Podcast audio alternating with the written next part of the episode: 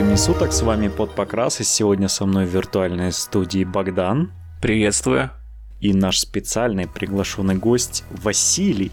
Приветствую. Основатель и э, руководитель э, студии художественного покраса Либер Димоника. Вы, вероятнее всего, слышали про нее и, вероятнее всего, не раз. Человек, у которого самое большое количество появлений в разных видеоблогах, э, по-моему, почти не осталось того видеоблога, где он не, побил, он не побывал. А, ну, не знаю, наверное, есть такие. Почему я за рубежом ни разу не был? Вот и повод съездить. И, кстати говоря, это интересная очень тема, что у нас под, под, под, покрас под покрас, и впервые мы серьезно решили поговорить про покрас. Поэтому сегодня такой юбилейный, можно сказать, выпуск. Да, я заметил у вас новости по миниатюрам в основном. Да, да, да, у нас в основном ми- миниатюры или разные интересные игровые системы, которые еще никто не трогал и не щупал. Да, а потому что сами мы в основном красим а, ну, игровуху мы красим. Мы... Потому что нет, это потому что мы сами в основном вообще не, ничего не делаем, мы сидим на диванах дома и даже не играем в клубах, а потому что нам слишком играю... лень играть во все то, что мы насобирали. Красить это. У меня есть для вас решение, несите миниатюры мне, я покрашу. Да, мы, кстати говоря, оставим ссылочки в описании, обязательно переходите.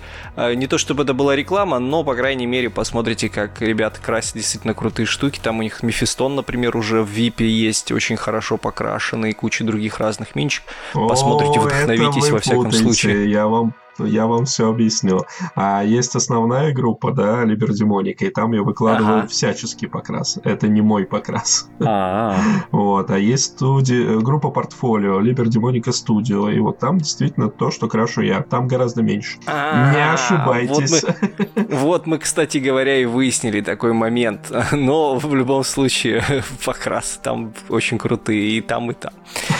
Да, на старте вдохновляет очень сильно. Я одно время был по ну, да, я, в принципе, сейчас подписан, но в одно время, по-моему, даже какие-то гайды там выкладывались по, Гайды до сих пор остались, никуда они не делись, они собраны в теме, ну как это называется, там э, текстовая тема в, в, в ВК, э, там все ссылки на переведенные гайды и просто гайды, которые в Либердемонике сверкали. Все, новичкам самое время заглянуть и посмотреть. Это да. Так, ну и самое традиционное, с чего мы начинаем обычно наших гостей допрашивать, это расскажи, как ты приобщился к миниатюрам и к варгеймам и вообще к этому всему миру хобби. К миру хобби я не имею никакого отношения. Кстати, не реклама тоже. Пусть они как бы живут отдельно, я, я буду жить отдельно. Ну, честно, я не могу сейчас вспомнить, какой это был год. Вот честное слово, 2008, 2007, как-то так, наверное, было. Может быть, чуть пораньше, может, чуть попозже. Вот, серьезно, не помню, я прошло это мимо. А, я купил книгу, э, это было про Уреля Вентриса книга. Вот, три романа, собраны под одной обложкой, Амнибус выпускал... Про демонический паровоз, да, вот это все. В том числе, это была не первая книга, это была третья, там, там изначально э, про другое, про то, как они с тиранидами воевали, а потом э, как с Ктаном они встретились, с Найтбрингером, несущим ночь. Вот. А паровоз, он запомнился просто всем своей несуразностью. Но он... Это... Ну, это типа, да, это такой мимасик локальный. Да, да, да, да, да. Там есть прикольные как бы рассказы, они мне очень понравились. Романы, вернее, даже. Я прочитал книгу, мне понравилось. Э, ну, я как бы забыл, но я думал, ну, фантастическое произведение какое-то. Я так посмотрел, никаких других и не было на тот момент. Может, я плохо искал. Пока дал коллеге, я тогда работал системным администратором, дал коллеге, говорю, вот смотри, прикольная книжка, достаточно толстая, хватит надолго. Он почитал, открыл сайт ГВ для себя, нашел как-то его и сказал мне, говорит, Василий, а тут же есть миниатюры, а давай мы их будем продавать в России.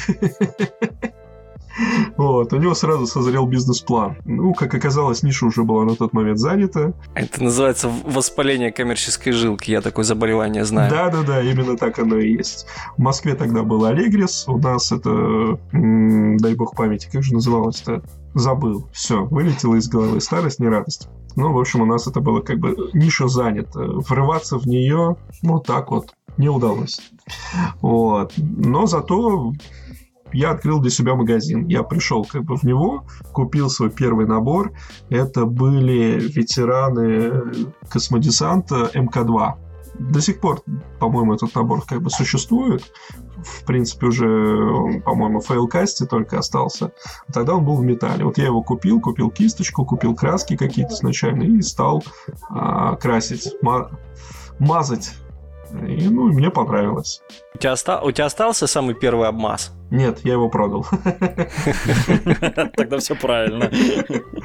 Я эту печальную историю тоже расскажу, как я всю свою коллекцию миниатюр продал. Своих собственных личных. Стал красить, и все было клево, классно. А потом я вышел на форум. Сейчас это Warforge. А раньше он, по-моему, как-то по-другому называл, назывался. Не помню уже. Опять же, очень давно. И там себя нашел э, как одного из участников коммунити. Э, узнал, что есть в Питере, оказывается, клуб, да, сходил в него, и там меня научили играть. Я стал играть. То есть это стало моим хобби. А покраска я как не умел тогда красить, так еще, по-моему, года 4 и продолжал не уметь. Но любопытно, что ты с самого начала с покраса, получается, зашел в это дело. Нет, зашел я с книги. Тогда вышел первый Довчик, на всех вновь приходящих людей в хобби смотрели, м-м, типа, Вдов играл? Такой, не, я с книжки. Они такие, о, круто, наш человек. А то доверастов никто не любил. Было, было такое время, да. А раска- расскажи, а как тебе пришла в голову мысль-то все это дело на коммерческую основу поставить? По -по Подожди, тут человек душу ну, изливает. Да, да, хорошо, я просто а что потом-то случилось, почему ты не играешь? Да все очень просто. Я как-то перегорел именно к играм. Вот не цепляет, не вставляет. Собирать какие-то армии, вот это очень быстро для меня проходит. Какие-то выходы новых правил, какие-то комбинации. Вот этот спорт меня никогда не привлекал, по большому счету. А сейчас все в него как-то так или иначе ударяются, да. То есть э, на тебя, как на игрока, не смотрят, если ты там не посещал какой-нибудь там крупный турнир или не занимал какие-то призовые места. Про себя могу сказать, что один раз в своей жизни я на питерском локальном турнире, человек на 20, занял второе место. Это вот все мое достижение в игровом Вархаммере. У тебя не сформировалось такое, как обычно, знаешь, формируется у людей, которые не очень к спорту, что они просто находят там свою компашку друзей и играют в свой Вархаммер. Такого не было, не получилось? Нет, не получилось. Э, да, есть такие люди, бывало, но я все-таки стремился быть на виду всегда. Это вот есть у меня такой грешок, да, я не люблю быть э, где-то там, да, то есть надо быть главным. Почему ты вообще решил, что на этом можно заработать? А, все очень просто. Опять же, немножко в экскурс э, ударюсь истории. А, первый мой преподаватель это был Гексоген. Ну, все вы знаете его и в том числе под, э, видеоблог, который он сейчас ведет. Гексодром. Угу. Я надеюсь, это не реклама. Да не, все нормально. Ну, отлично. Вот. Он был первым э, учителем. Он вообще как бы предлагал всем учиться у него красить миниатюры. Э, и так как я прочитал книгу про Уриэля Вентриса, э, я пришел в клуб и сказал, вот, я буду, хочу играть за ультрамаринов. На меня так посмотрели, говорит, вот, вторая рота у нас как бы занята, вот одним человеком Гаррит, Сейчас он не играет, он периодически появляется, я его даже встречаю онлайн. Э, третья рота была занята как раз-таки гексогеном, да, и мне досталась э, четвертая рота просто вот по незанятости. Я был доволен, потому что Вентрис тот персонаж, который мне нравился. Слушай, как интересно, у вас там даже распределение какое-то было по, по, по тому, кто что красит. Это как вообще? Ну, по ротам оно было. Оно не было обязаловкой, конечно, ну, просто мне сказали, что вот вторая занята, третья как бы занята, поэтому, ну, можешь выбирать все оставшееся. Но мне по старшинству четвертая досталась.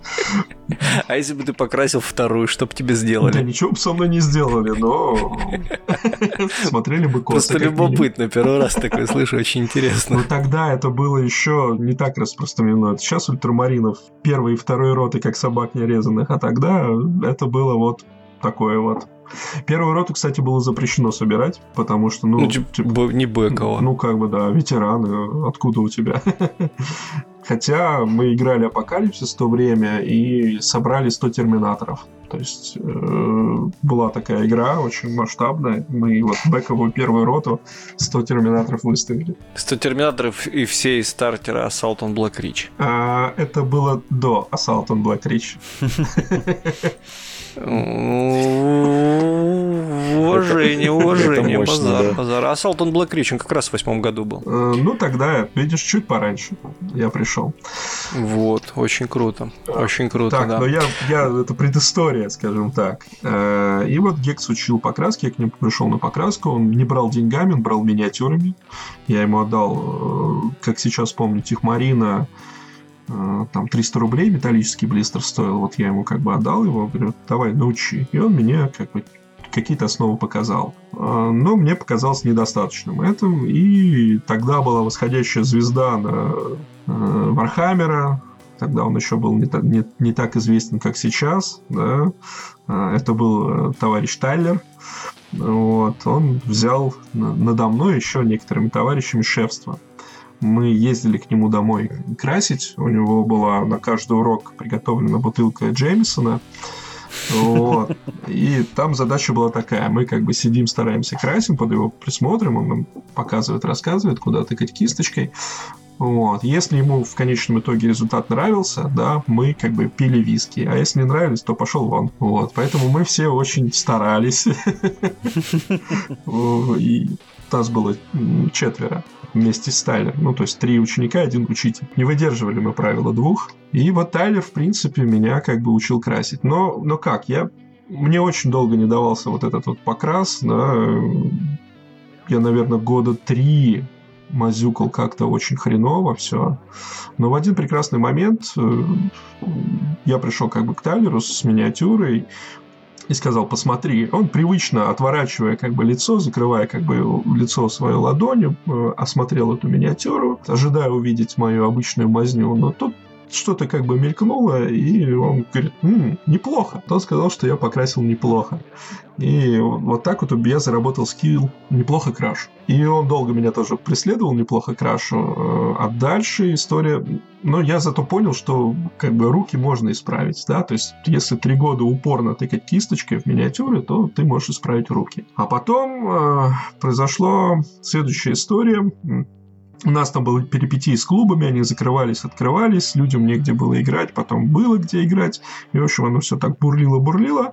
И тут э, я познакомился с товарищем Скаем. Тоже, наверное, известный персонаж. Магазин Sky Store все в таком духе. Опять же, не сочтите за рекламу. Он тогда начинал продавать миниатюры, он занимался продажей миниатюр ДНД и решил, почему бы ему не продавать что-то другое. И обратил свое внимание на Warhammer. И он искал себе помощника. Я работая тогда в достаточно крупной фирме, системным администратором, получая достаточно неплохую зарплату. Вот, я ушел к Sky в помощники, потому что меня ну, моя основная работа, и мне хотелось заниматься чем-то творческим. И там, работая у него простым продавцом миниатюр, появился некий вакуум. То есть приходят люди, покупают некрашенные миниатюры и периодически спрашивают, а не знаете ли, кто может покрасить их? Ну, я сначала отправлял их там, кому знал, художникам, кто красил за деньги, а потом решил, э, если у меня уже есть скилл неплохо крашу, то, может быть, мне попробовать? Ну да, люди покупают миниатюры, э, это же они не разбираются, как должны выглядеть хорошие миниатюры. Ну, не настолько все было плохо. А, и тогда вот появилась первая студия покраски, созданная мной еще одним продавцом. Это был Дирк, два основателя как бы студии. Она называлась «Веселый покрасчик». И был у нас лозунг «Просто дракон курит». А, мы взяли логотип лавочки Sky, вот этого дракона с мешком, отфотошопили вместо мешка по литру, а в зубы ему ставили, ну, сигарету.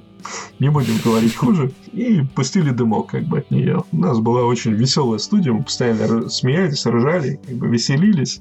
Всех это как бы радовало, поэтому... Ну, никаких веществ, соответственно, нет, все нет, чисто нет, исключительно. Нет, нет. На энтузиазме, а, на голом, ну Абсолютно, да. только на энтузиазме. Я против всяких веществ. Вот, так появилась студия. Это как, это как мы против литья. Привет, Грит. У меня своя литейка. Он, конфликт интересов у нас начался. К этому вернемся чуть попозже. Ты, наверное, продавая миниатюры, потом предлагая их покрас, а потом решила, что, собственно, здесь делает первый, да? Пункт, Ну, можно по и продавать миниатюры. сути дела, так оно и есть. Почему бы и нет, как говорится. Но я лично, я, я лицо, скажем так, литейки, я, я продаван. Теперь уже у меня должность, я не художник, да, я барыга. Будем честны, я барыга. Ой, вот. Так появилась студия, мы стали красить, и многим стало нравиться, как мы красить. Подумывали о расширении.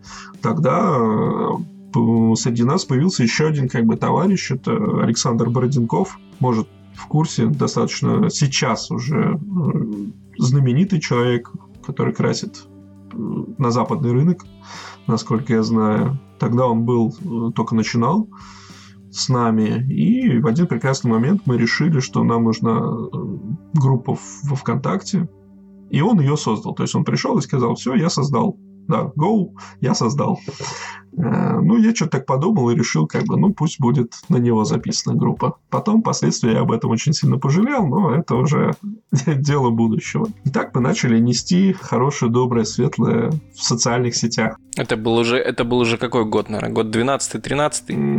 Да, похоже, похоже на то, похоже на правду. Ну и тогда уже в этот момент параллельно появился клуб э, Анклав, наш знаменитый, самый древний сейчас на данный момент клуб Анклав. Ну и мы как бы с ним очень активно там сотрудничали, пересекались. Я был один из основателей этого клуба. Держали там и вели бухгалтерию, какую-то финансовую часть. Клуб это убыточное мероприятие, приходилось докладывать свои деньги, чтобы он как бы жил. Но зато это был некий такой амбициозный проект. Можно было бить себя в пятки грудь и говорить, что я вот помимо того, что художник, еще и вот владелец клуба. И продавец в магазине что тоже очень было классно. Ну, вот, вот так я начал красить э, за деньги.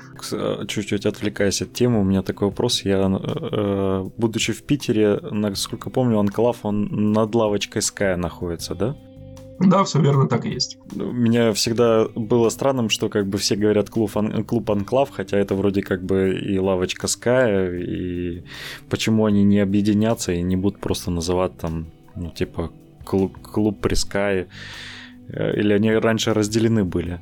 Ну, если это интересно, могу я это рассказать, потому что это все происходило на моих глазах. Рас- ра- расскажи, Зна- знаешь, знаешь, что у нас просто получается такой цикл со временем, а, ну как как бы мы, мы, мы, получается собираем э, всю историю а, отечественного хо- хо- этого самого хобби э, комьюнити вот этого всего хоббийного, и короче мы так потом книжку выпустим на 900 страницах про то, как там Степа там короче ст- становление было там про то, как вот это Тайлер там ну вот это все все все все все а, про а- то, а как было. я немножко попиарюсь, пока есть возможность?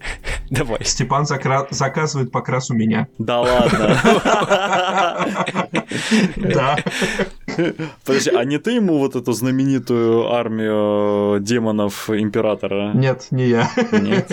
Ну, Вот это ладно. Черт, А. такой, шанс был, понимаешь, прогреметь с ней на, всю страну. Нет, нет, нет. Я что ему красил, это вот серебристых спейсмаринов. Ну, ну вы, ребят, поняли, да? Если хотите выигрывать э, турниры все мировые, то заказывайте э, на Либердимонике Степ- покрас. Степан мне сказал следующее, что я могу пользоваться тем, что он чемпион ЕТЦ. То есть Каким в, каким в образом? рекламе своей я могу это указывать абсолютно без проблем. Что я красил чемпиона ЕТЦ. Э, Не, не просто чемпиона И- ЕТЦ, первого чемпиона ЕТЦ, издавшего две собственные книги. Ну, э, там уже можно по-разному пиариться. Так, ладно, чтобы не навлечь на себя гнев Степана, мы, пожалуй, прекратим эту скользкую тему. И расскажи, пожалуйста, вот что. А Неужели это приносит, вот сейчас в таком виде, а неужели это приносит тебе денег достаточно, чтобы ты не подумывал там э, на работу устроиться, допустим? Нет, не приносит. Не Сейчас приносит. Только не что в. Богдане просто убил все. Ты бы знал, как он долго мечтал открыть свою студию. Нет, не то чтобы я мечтал, я просто как бы я э, красил на заказ, я знаю, что это очень тяжело, самое тяжелое это заставлять себя красить чужие минки. У меня почему почему-то какой-то дик, дикая неприязнь к этому всему. То есть у меня заказы там могут по полгода лежать, я к ним даже не прикасаюсь. То есть я там сроки срываю, все. Ну, как бы крашу норм, но вот не люблю, не могу. Вот у меня не ассоциируется то, что я крашу, с тем, что я получаю за это деньги.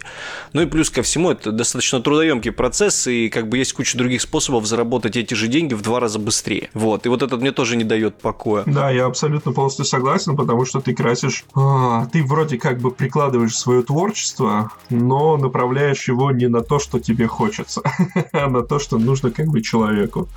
Да, и, да, это... Да. да, вот это огромный как бы минус э, любой студии большой Д и любого художника, который красит на заказ. И вот, э, кстати, нас, нас будут по-любому слушать. Э, я точно знаю, что нас будут слушать несколько художников, которые красят на заказ. Мы им тоже передаем привет там всяким разным, которые, э, ну, они знают, от кого привет будет.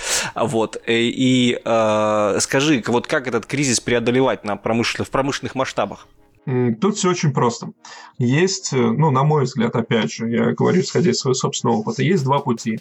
Первый путь. Э, нужно успокоиться с тем, что ты ремесленник. Хочется, конечно, себя осознавать там гуру покраса, да, красить там художку. Вот у нас любят э, художку красить. Все причем подряд. При, причем появилось очень много подвидов художки. Игровая художка, продвинутая игровая художка. Это я всегда... Игровой художественный обмаз Да, я вот всегда ржу с этого, когда художку пытается как-то делить.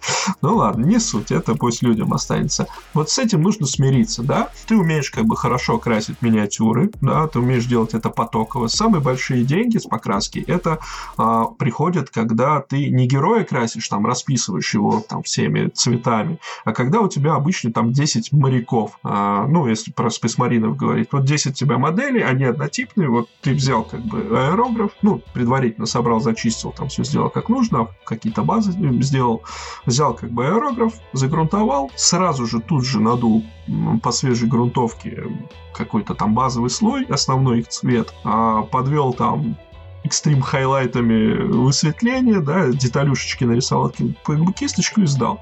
Это быстро, и приносит больше денег, нежели ты берешь героя и пытаешься вложить в него свою душу, вырисовывая фрихенды, там какие-нибудь плавные переходы делая. Они несоразмерно будут стоить. Я могу даже по своим ценам сказать, если интересно. Конечно, интересно. Герой, да, на 32 миллиметровой базе космодесанта у меня стоит а, не примарис, примарис чуть подороже, там 700 рублей, да? Ну, вот, это по-божески. Ну, как бы, да, вот герой у него будет э, хорошая, неплохая детализация, а обычный космодесантник простой как бы парень павер броне, он стоит 350 рублей. Ну, то тоже вполне себе цены. Я даже больше скажу, у нас э, в Краснодаре э, такие цены и есть, в принципе. Ну, они, они не меняются. А, вот я их как установил года, наверное, три назад, так они не менялись с тех пор. Потому что, ну, экономическая обстановка к этому не располагает.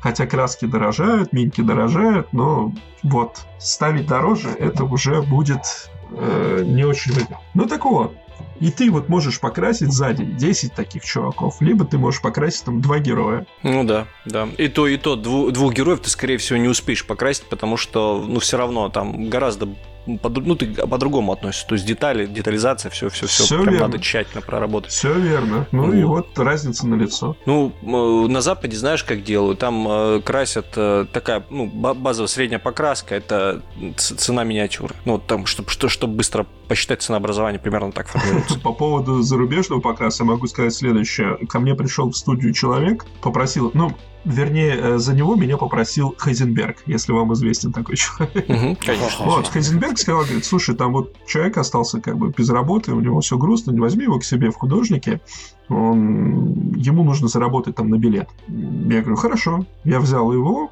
как бы кое Он очень много знал сам, да, у него он э, учился в Академии художеств, то есть у него со вкусом все было отлично, а, с подбором цветом все замечательно. Ему просто не хватало вот именно э, этой технической наработки на миниатюрах, чтобы делать это быстро. Вот, он у меня этому как бы научился, скопил на, на билет, на билет в Америку, стоил он тогда 70 тысяч. Уехал в Америку, открыл там свою студию студию покраски. Если, может, вы в курсе, Dark Bunnies Креатив называется. Ну, может быть, где-то в Инстаграме видели. Крупная сейчас студия в Америке. Вот глава начинал у меня.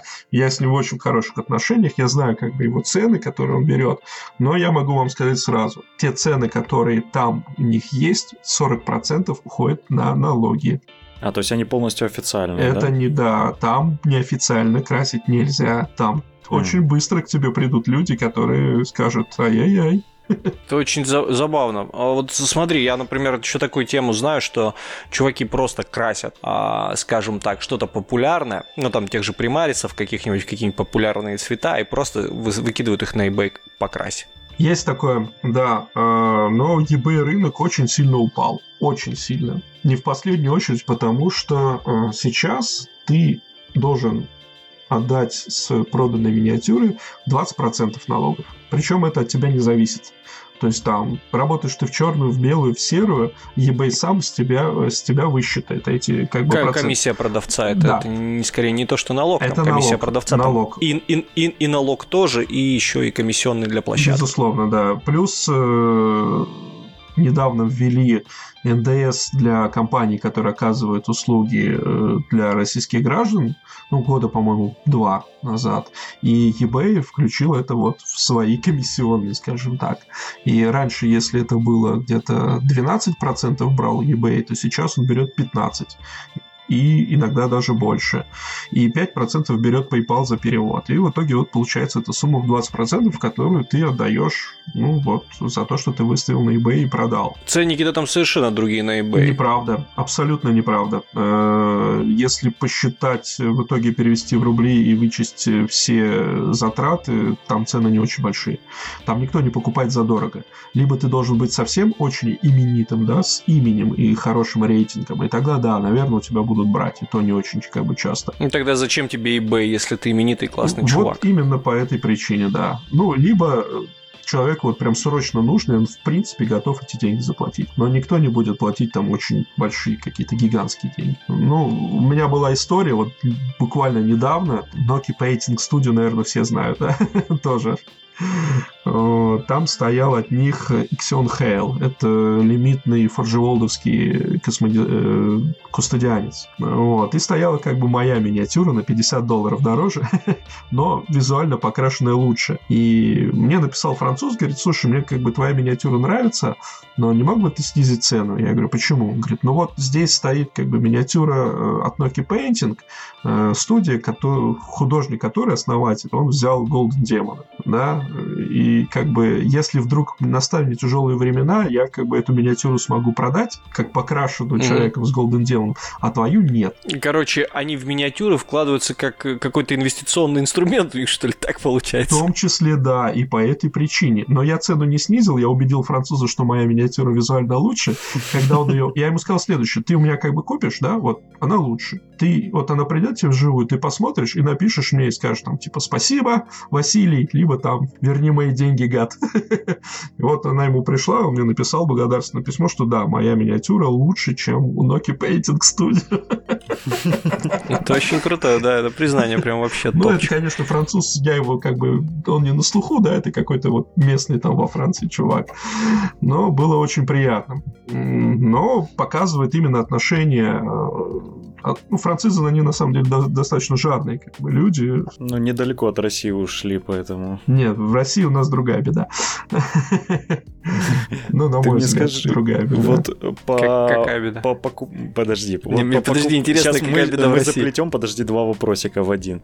Во-первых, какая беда? Во-вторых, э, насколько проблемные клиенты у тебя встречаются? То есть, э, действительно это прям вот проблема, каждый там гнет свою линию? Или это все байки? С чего начать? Да, чего хочешь. Ну хорошо. Э, Начну с основной проблемы в России. А, У нас, э, я не знаю, это на уровне как бы молока матери, менталитета какого-то или еще, а, у нас считается, что ты можешь достичь чего-то, да, ну, из себя что-то представлять путем опускания других. То есть, если ты придешь и скажешь, что вот тот красит говно, то почему-то будет считаться, что на фоне его, э, как бы вот ты его обосрал, да, твой покрас будет лучше. Это я тебе сейчас расскажу, это не с молоком матери, это с, вот когда ты регаешься на Warforge, вот э, там галочка ставится, э, согласен с пунктами всеми соглашений, и там чуть ниже еще галочка, просто ее никто не читает, галочка про то, что ты типа всех срать теперь будешь после этого. Да, это Вот, и люди просто сразу... Я просто знаю прекрасно, это токсичная варфоржевская комьюнити по покрасу, когда ты что-то им приносишь, и они, даже если ты, вот, вот если ты даже Геральдес, понимаешь, и вот Геральдес туда выставит свои минки, да, они ему скажут, фу, какое говно ты стволы не засверлил, понимаешь? Это не токсичность комьюнити, это менталитет нашего вот восприятия. И Но с другой стороны, это, с другой стороны, они, есть они куча не тематических. Э, как бы твою миниатюру, потому что им не нравится. Нет. Не поэтому они это делают. Они считают, что таким образом они становятся авторитетными. То есть э, немножко разный э, как бы итог. Обосрать не для того, чтобы обосрать, а для того, чтобы потом тебе сказать, о, этот человек обосрал Геральдиса, наверное, он в этом что-то шарит. Да. И, и так во всех областях. И я вас уверяю, во всех областях. Это не только связано с покрасом. Вы выйдете на улицу, да, вы посмотрите, кто что как бы там продает, да, обычные какие-то вещи. И, и вам как вот, вот да не знаю, банально придете покупать там, не знаю, там какой-нибудь шарф, и вам скажут там, вот у нас не китайское говно, у нас турецкое говно. Ну и ты такой, хм, да, действительно, турецкое это говно будет получше китайского. Вот. И вот оно везде, всюду. И вот со всех сторон это лезет, и мы непроизвольно уже сами начинаем в этом как бы вариться. За рубежом это не так. У них другой немножко менталитет. У них считается, что возвыситься, да, ну, то есть стать лучше, ты можешь как бы вкладывая в себя да, делая себя лучше, не опуская других людей. Там да, довольно-таки приятная атмосфера среди даже известных людей. Да, тому же самому Бахуну можно написать, сказать, Бахун, привет, слушай, не подскажешь, вот ты вот тут классно покрасил, там, подскажи как. И я вас уверяю, он ответит.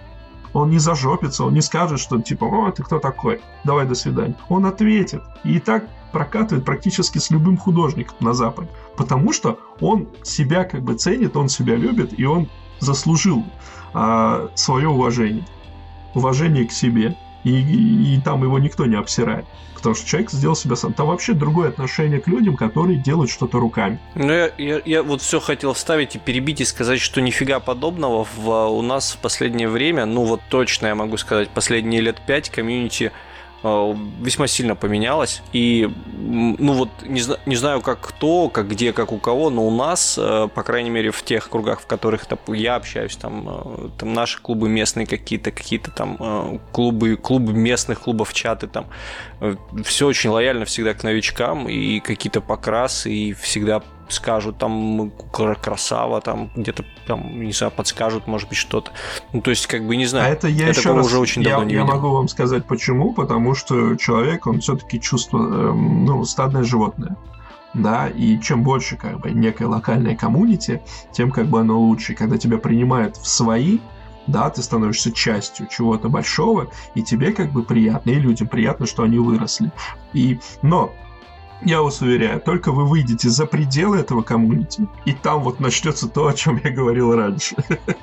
Внутри, возможно, все будет хорошо, снаружи нет. Ну, такая несколько мизантропская позиция. Я, пожалуй, останусь при своем мнении. Ну, да ладно, в принципе, вполне себе тоже... Ну, потому что мы все, мы все прекрасно знаем, да, что такое действительно есть где, такое где, и даже мы можем показать пальцами и написать ресурсы, на которых это происходит и процветает, да, откуда это все прям распространяется по всей Ваха-комьюнити, ну, вообще по всей хобби-комьюнити.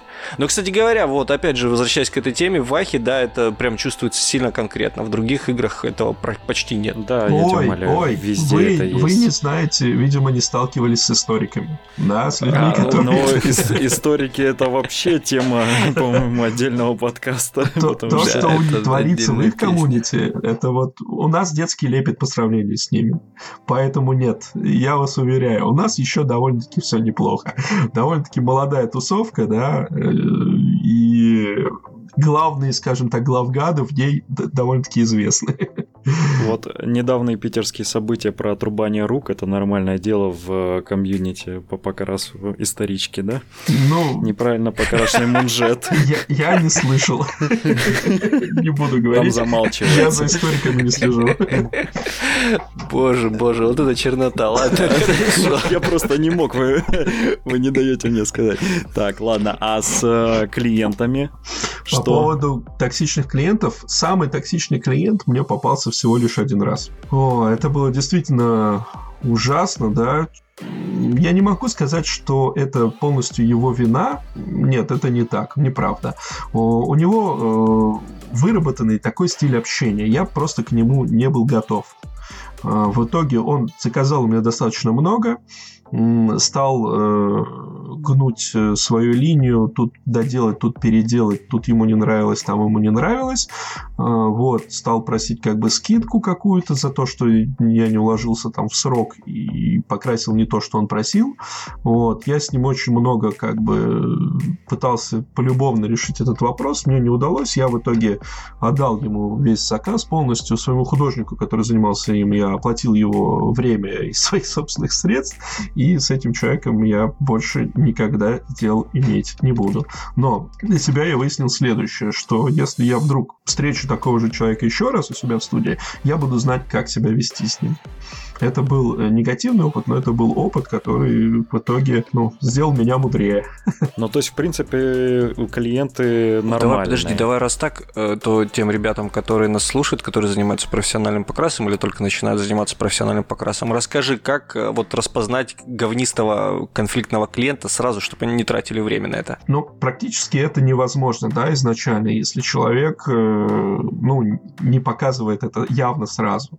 Да, это проявляется впоследствии в мелочах. Работа у нас что ни говори, она все-таки творческая, да, и если нет четкого ТЗ, вот прям расписанного по пунктам с использованными, какие надо краски использовать, да, у меня есть и такой клиент, вот э, я ему крашу миниатюру, он сразу говорит, я хочу так, так, так, так и так, вот такие вот краски, вот так вот должна быть оформлена база, такими-то текстурными красками, на ней должно быть присутствовать это, и на результат, э, в результате я хочу получить вот это. С такими очень просто, да, вот он сразу знает, что он хочет получить, он тебе это показывает, и ты должен это максимально приблизиться к его идеалу. Ну, в конечном итоге, как бы он будет тебя заставлять делать правки, но если все сделано по ТЗ, все правки, они оплачиваются отдельно. А, а токсичные люди, ну, ну как сказать, то, что требует сразу скидку, это тоже не показатель, это нормальное явление. Если человек приносит тебе большое количество миниатюр, понятное дело, он хочет получить какую-то скидку за объем. И тебе проще красить сразу армию, чем э, там кусочками отряды там и там. Ну, блин, даже сложно сказать люди же, они все разные. Если была категория вот токсичных людей с э, одинаковыми параметрами, тогда бы да, а тут нет. Четко определенный вид лица, там квадратный подбородок. Там... Здоровается, а у него руки потные. Вот, таких сразу гнать.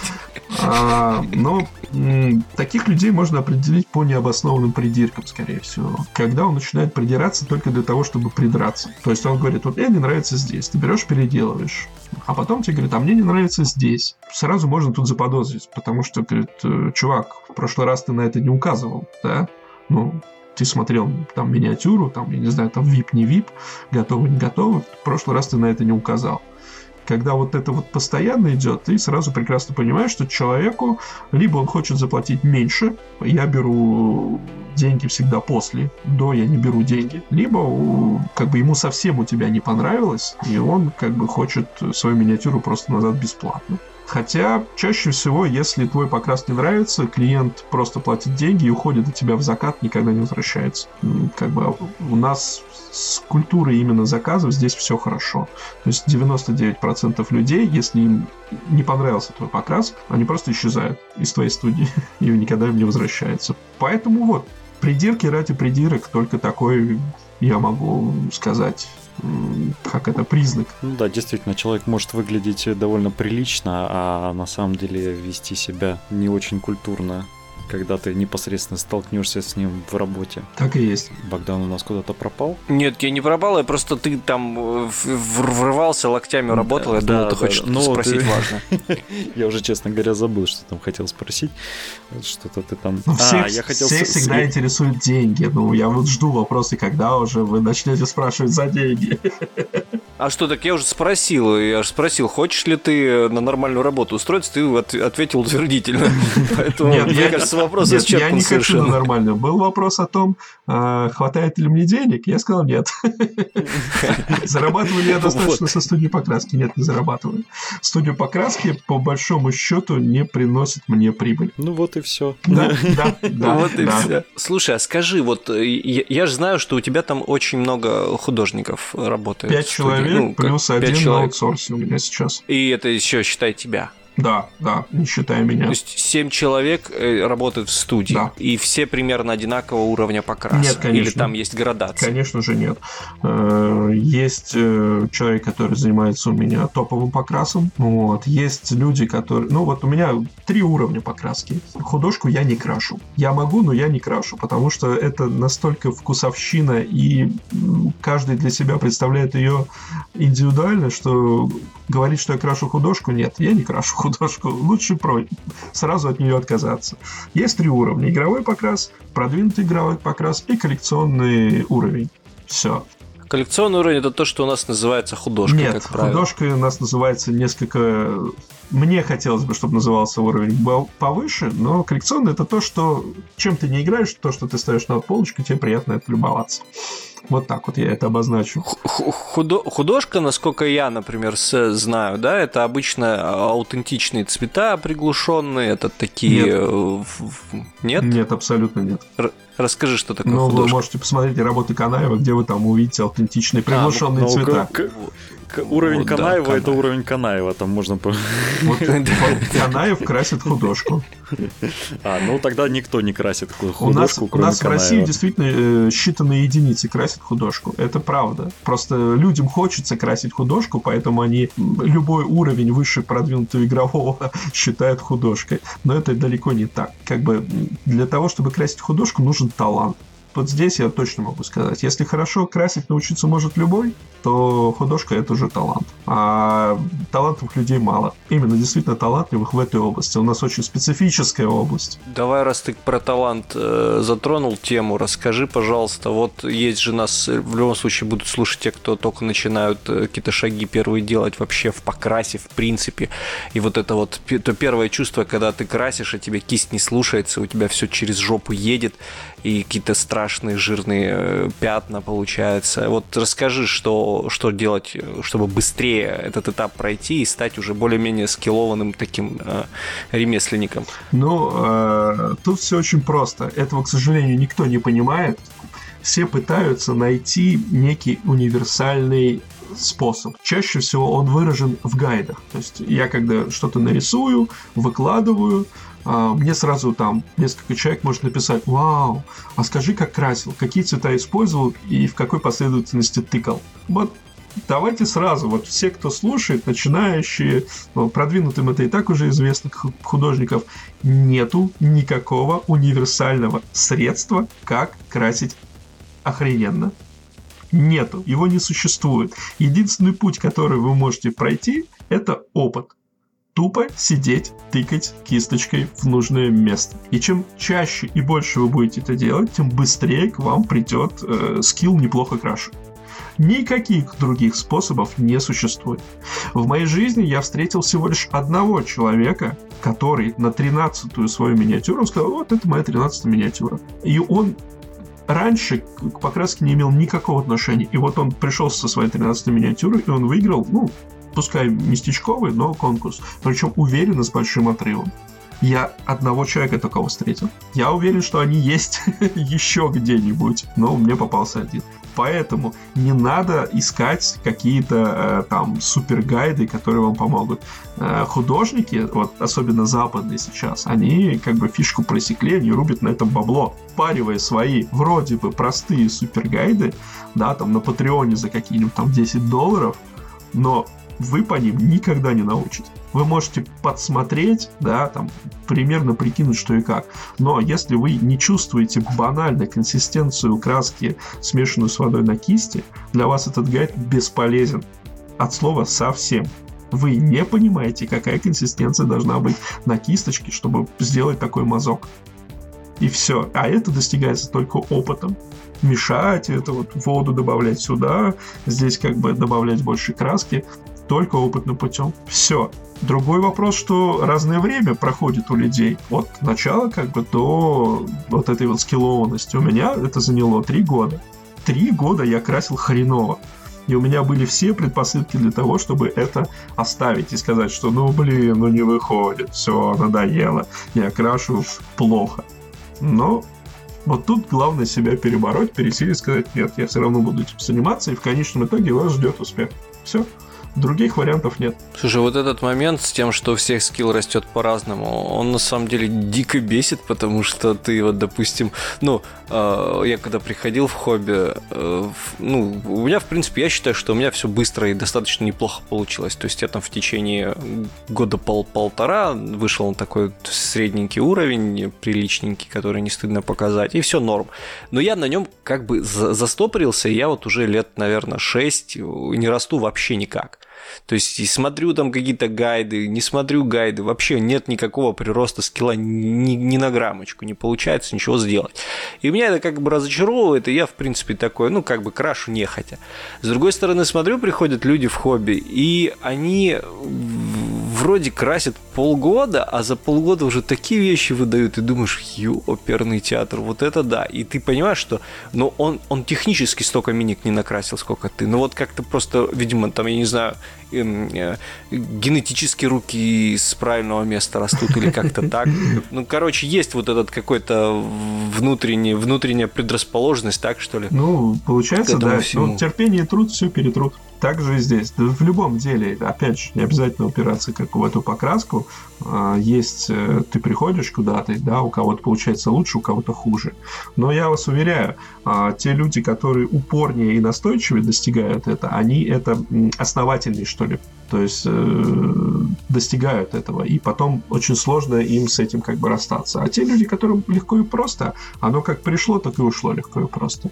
Ну, то есть сейчас он красит неплохо, а потом ему надоело, он займется чем-нибудь другим, и скилл его быстро потеряется. Именно с такой же скоростью, как он его и приобрел. Тогда интересный вопрос, а как ты смотришь на новые ГВшные краски контраст, которые они позиционируют как идеальный старт для новичка? Ну, Не испортит ли это... вот это вот первоначальный запал научиться? Это маркетинговый ход ГВ, который все сделало в последнее время для того, чтобы облегчить именно вход в хобби.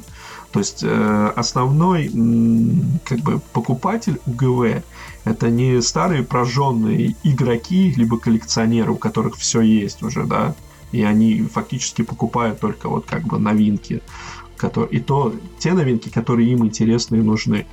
Основной э, покупатель ГВ это новички, то есть люди, которые он даже просто тупо прошел мимо рядом с ГВшным магазином. Я сейчас про Россию не говорю, да, давайте так сразу. Э, увидел, как бы, как это клево, классно, зашел, там его облизали со всех сторон, смотри, а ты тут можешь покрасить, а ты тут можешь как, как бы поиграть с друзьями, смотри, как клево выкладет вот на стенде, мы тут выставляем лучшие работы, и ты, твоя работа там может э, стоять. И таким образом как бы впаривают ему там, не знаю, там долларов на 500 каких-нибудь миниатюр. вот, и он довольно счастливый, какой он, он сейчас и мелкую моторику рук разовьет, и какую интересную историю прочитает, это не будет связано там с э, там какими-то нехорошестями социальными. Это все-таки вот он общается с людьми таким образом, социализируется еще. Вот это основной э, как бы контингент покупателей ГВ, и оно для этого все делает. А вот смотрите, там easy to build наборы, там не надо заморачиваться, там зачищать, там срезать или что. Вставил друг дружку две половинки, вот все, моделька готова. И она уже нужного тебе цвета, там, если это нурглит зеленый, космодесантник синий, все. Тут даже красить практически ничего не нужно. И вот эти, кто хочет более углубленно заняться хобби, да, что это вот художник, всякое творчество. На Западе это тоже очень любят. Вот вам краски контраст. Макнул пару раз миниатюру, и все сразу получилось. Но это маркетинговый ход, ничего больше. От того, что вы купили какой Ну, то есть волшебных красок не существует. Их не было и не будет, и никогда. Все равно должен быть какой-то скилл для их применения. Да, он вроде бы облегчил э, как бы покраску большого количества армий, но эти люди, да, которым важно было покрасить там, я не знаю, 100 моделей за ночь перед турниром, они никогда не были клиентами там художественных студий. Им, да, им стало проще безусловно. Но это как бы не мои клиенты, я на них как бы не ориентируюсь. То есть от появления контрастов в хобби, студии и художники, да, они ничего не выиграли, но ничего и не потеряли. Ну, появился, да, очень удобный инструмент, который я использую э, с аэрографом мазать контрасты. Э, Можно дуть через аэрограф? Ну, как бы да. Вообще-то это очень классная как бы тема, дуть контрасты через аэрограф. Они э, очень хорошо тонируют. То есть и с помощью них можно сделать там, э, не знаю, там плавный переход. То есть ты берешь как бы два цвета, да. Аэрограф вообще можно сделать плавный переход, но если тебе нужен как бы контраст и добавить как бы цветности убрать какие-то вот несостыковки, э, контраст очень хорош. Ты просто а сверху надуваешь и все. А за счет своей прозрачности он не, не сразу э, съедает цвета. Ну, к примеру, банально, да, вот есть наплечник рыцаря, он достаточно большой. Вот наплечник окантовка покрашена там в золото, а центральная часть у тебя покрашена, ну, керамитовая как бы, она там покрашена в красный. Вот если ты там возьмешь э, коричневый контраст, ты не испоганишь как бы вот этот вот переход от золота к красному, вот этот четкий, ровный, uh-huh. но ты можешь сделать как бы теньки и на красном, и на золоте, и это будет все а, хорошо смотреться. Пожалуйста. Блин, кл- классно, надо будет обязательно попробовать, я все никак до них не доберусь. Контрасты очень хорошо мешаются с э, другими как бы контрастами, с другими красками они хорошо мешаются, с проливками и можно достигать очень интересных, прикольных эффектов. А их спозиционировали, грубо говоря, как в свое время Army Painter Quickshade свой сделал типа э, намазал миниатюру одним цветом, макнул в квикшейд, высунул, да, и вот, вот это вот лак столярный. Да. Квикшейд это столярный лак. Он как бы стек, вот там, где его много, там темно, а там, где его мало, там светло. Ну да, один в один. По большому счету, его же позиционируют именно так, то есть ты покрасил ну, базовый да. цвет, макнул, и все хорошо. Но как бы фигня. У него очень много. И еще, раз уж мы подняли эту тему э, по поводу контрастов, э, к сожалению, остались за выходом э, их о них очень сильно раструбили, рассказали там художники их тоже рекламировали всякие разные в интернете. Но незамеченным прошло другое. Появилась у компании ГВ еще одна линейка красок. Прямо в один день с выходом контрастов. Это клиры. Э, раньше у Фарджи были клиры с, с аутентичными названиями всякими, ересевыми. И вот эти клиры переехали в линейку ГВ. И вот это металлики? Нет, э, клиры это прозрачные глянцевые краски. А, я понял. Это те, которыми красят эти самые, господи, боже мой, э, кустодианские танчики. Яркий пример это кустодианские вот танчики красной вставки.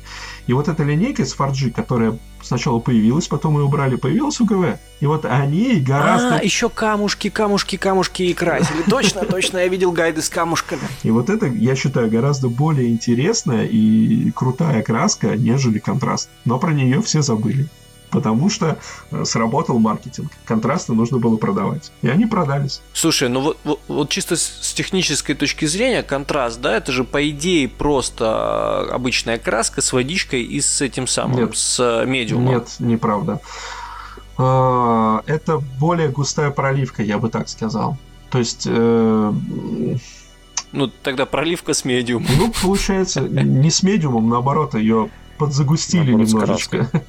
Ну, медиумом загущают? Нет, нет, нет медиумом, разбавляют. Ну, в смысле, в, в, в том, что это, это же просто э, Основа. Без пигмента акриловая база. Ну, фактически, да. Но так разбавляют же. Ну, в смысле того, что ты берешь жидкую краску с водички разбавленной и загущаешь ее медиумом. Нет. Нет. Ты, ты наоборот ну, краску я разводишь медиумом для того, чтобы она лучше ложилась. Да. Значит, сильно разбавить медиумом. Я хочу что-нибудь разбавить медиумом, дайте мне уже. Медиумом можно разбавить все, что угодно. Ничего страшного от этого не будет. Слушай, кстати, вот тогда такой вопрос. Э, ты медиумом пользуешь э, ГВшный или какой-нибудь сторонний? Потому что ГВшный дико дорогой выходит. Ну, как сказать, э, я медиумом, если честно, практически не пользуюсь. Э, я даже больше могу сказать, я уже не крашу. Ого. Ну, я делаю это очень-очень-очень редко. Я... Ты, ты, ты чисто занимаешься менеджментом. Да, я ушел на административную работу, и меня это сильно удручает. Я хочу красить, но не могу себе этого позволить при условии, как я сказал ранее, мне это не приносит денег. И самый э, тот вопрос, который мы задали тебе перед э, началом выпуска, собственно, почему ты пропал с ФФХ? Ты же был активным участником, и в один определенный момент ты пропал у них и появился на у Гекса. Что, собственно, произошло-то? Да ничего не произошло, просто как бы парни перестали меня приглашать, э, они, ну, я, это мои мысли, я не знаю, как там у них на самом деле. Я пытался как бы аккуратно выяснить, но я у них больше не востребован. По каким причинам? Кто там на меня обиделся и чем я его обидел, я не знаю. Я с удовольствием принимал бы участие как бы во всех, и я даже предлагал что-то, но как бы вот мне сказали, что нет, не надо. Ну окей, нет, так нет. Что я могу поделать? Все из-за того, что ты не девочка, да? У них в последнее время. Ну, если бы был, ты был пышногрудой молодой девушкой в возрасте Ой, ну ладно вам завидовать так откровенно, а? ну. Слушай, а ты не планировал, не думал, вот, допустим, тоже, опять же, по примеру там западных каких-то хоббистов, а, заводить там свой какой-нибудь канал с контентом, там, вести стримы твоих покрасов с гайдами, там, ну, как-то вот этот, с этой позиции монетизироваться еще? Я, я могу объяснить э, видите, вот основной вопрос, который у нас сейчас, актуальный вопрос, который у нас стоит, это монетизация. Да? Все почему-то считают, что если ты ну, вот как бы начал какую-то новую фишку, да, если ты студия и ведешь как бы видеогайды, то тебе сразу посыпались деньги. Нет, это не так. Вот. Э, прежде чем тебе стали присылать достаточно денег для того, чтобы это было выгодно, этим заниматься, пройдет достаточно большое времени, а у меня этого времени просто тупо нету. То есть, если я как бы светил своим лицом, и мне бы как бы деньги кидали в мониторы, они до меня бы доходили, да, вываливаясь с моей стороны монитора, я бы этим занимался. А так, э, поверхностно я попробовал, у меня не получилось, да, то есть я осознал, что ну, либо для этого должен отдельно взятый человек вот прям двигать это направление, двигать этот вопрос, и рано или поздно успех как бы придет.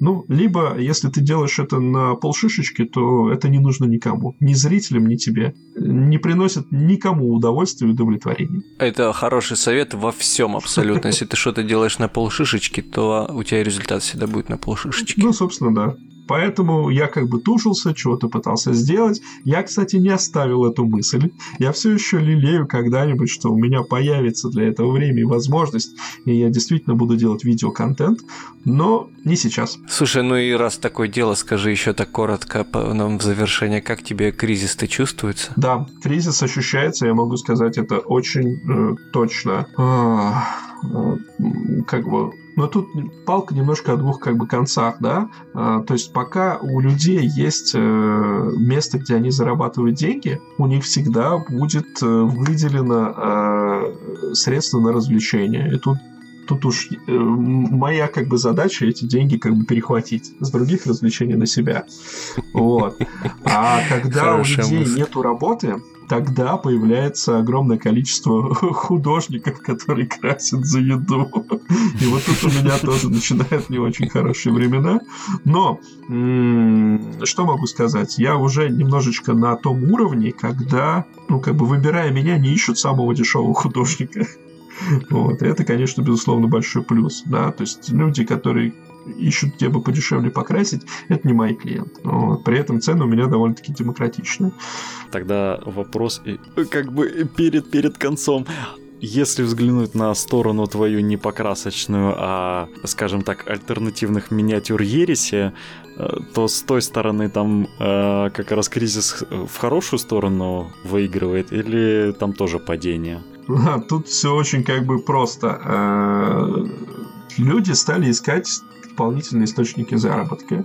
И с развитием наших как бы технологий 3D и так далее, 3D-принтеров, 3D-моделеров. Это, э, когда-то профессия 3D-моделер была элитной. Да? Это они делали для игр, зарабатывали кучу денег. Сейчас 3D-моделеров развелось как грязи. И в поисках э, какой-то дополнительной работы и попытках заработать, они начинают вот моделить миниатюры, считая, что э, вот-вот как бы и они захватят весь мир. Пока это удалось только артели Ви. Все остальные как бы и близко не подошли к уровню артели. А, кстати, хотите один потрясный факт э, об артели? Один из основателей, их там трое было, как бы, но вот один из основателей работал у меня художником перед тем, как организовать покупать артель Ви. Короче, все знаменитые фирмы когда-то работали. Ну, люди так или иначе, да, которые на слуху в хобби, они, ну, я с ними, ну, как-то связан все равно. Есть такое. Вот, поэтому альтернативные модели Ересь, э, они же делают это не для российского рынка. есть... Я чуть-чуть не про это, я не про альтернатив, я имел в виду литье. А, литье. А, да, насколько оно хорошо. Я вообще про... Альтернативные модели альтернативной ереси. Да-да-да, я-то подумал, что именно про авторку речь. Хорошо, если про литье, э, опять же, опять же, купить э, комплект для литья очень просто. Он стоит ну, где-то в районе там 10-15 тысяч. И ты можешь начинать лить. И очень много людей, которые считают, а вот сейчас я вот захвачу весь мир, как говорится. Ну, а дальше уже, опять же, как и с покраской, как с килом с покраски, как ты будешь к этому относиться, как ты будешь этим заниматься. А, я работаю с самой лучшей литейкой России, может быть, даже всего мира. Это крутые фиги все, они сейчас уже не на слуху, но они как бы есть, никуда не делись. Вот это эталон качества. Они делают, э, ну, к ним никто не приблизился и, наверное, не приблизится в ближайшее время. Хотя, наверное, Сау. Сау, вот он достаточно максимально близко к крутым фигам. Вот. И как бы, если вы держали модели крутых фиг, отливки их, да, их перелив, когда-то они даже официальные модели переливали, то все остальное это полное унылое говно. Ну, вот прям сходу.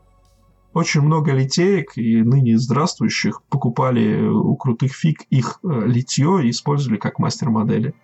Поэтому э, война как бы... Вообще, если честно, я против литья. Меня на этом... Да, мы уже поняли, да, меня мы поддерживаем. Это... Меня на этом как бы Асмус ловил. Сам знаменитый Асмус вспоминает меня. Он был в, в Петербурге и в магазине, я тогда не знал, что это Асмус, да, и он услышал, как я продавцу миниатюр говорю, что я против литья. И я объясняю, как бы, я очень просто могу сказать, почему я против. Ну, как бы, деньги деньгами, но иде... идейно я против. А, наш рынок, он очень маленький по меркам э, как бы ГВ. Мы, всей страной, ну вот не вытягиваем один город в Германии, да, какой-нибудь крупный город. Вот можете себе представить уровень, да, а, развития как бы хобби у нас, если мы по совокупности продаж не сравнимся с городом в Германии при всех наших вот, вот тут огромных компаниях, корпорациях, там, Hobby World и, и так далее. И э, как бы отношение к нам соответствующее.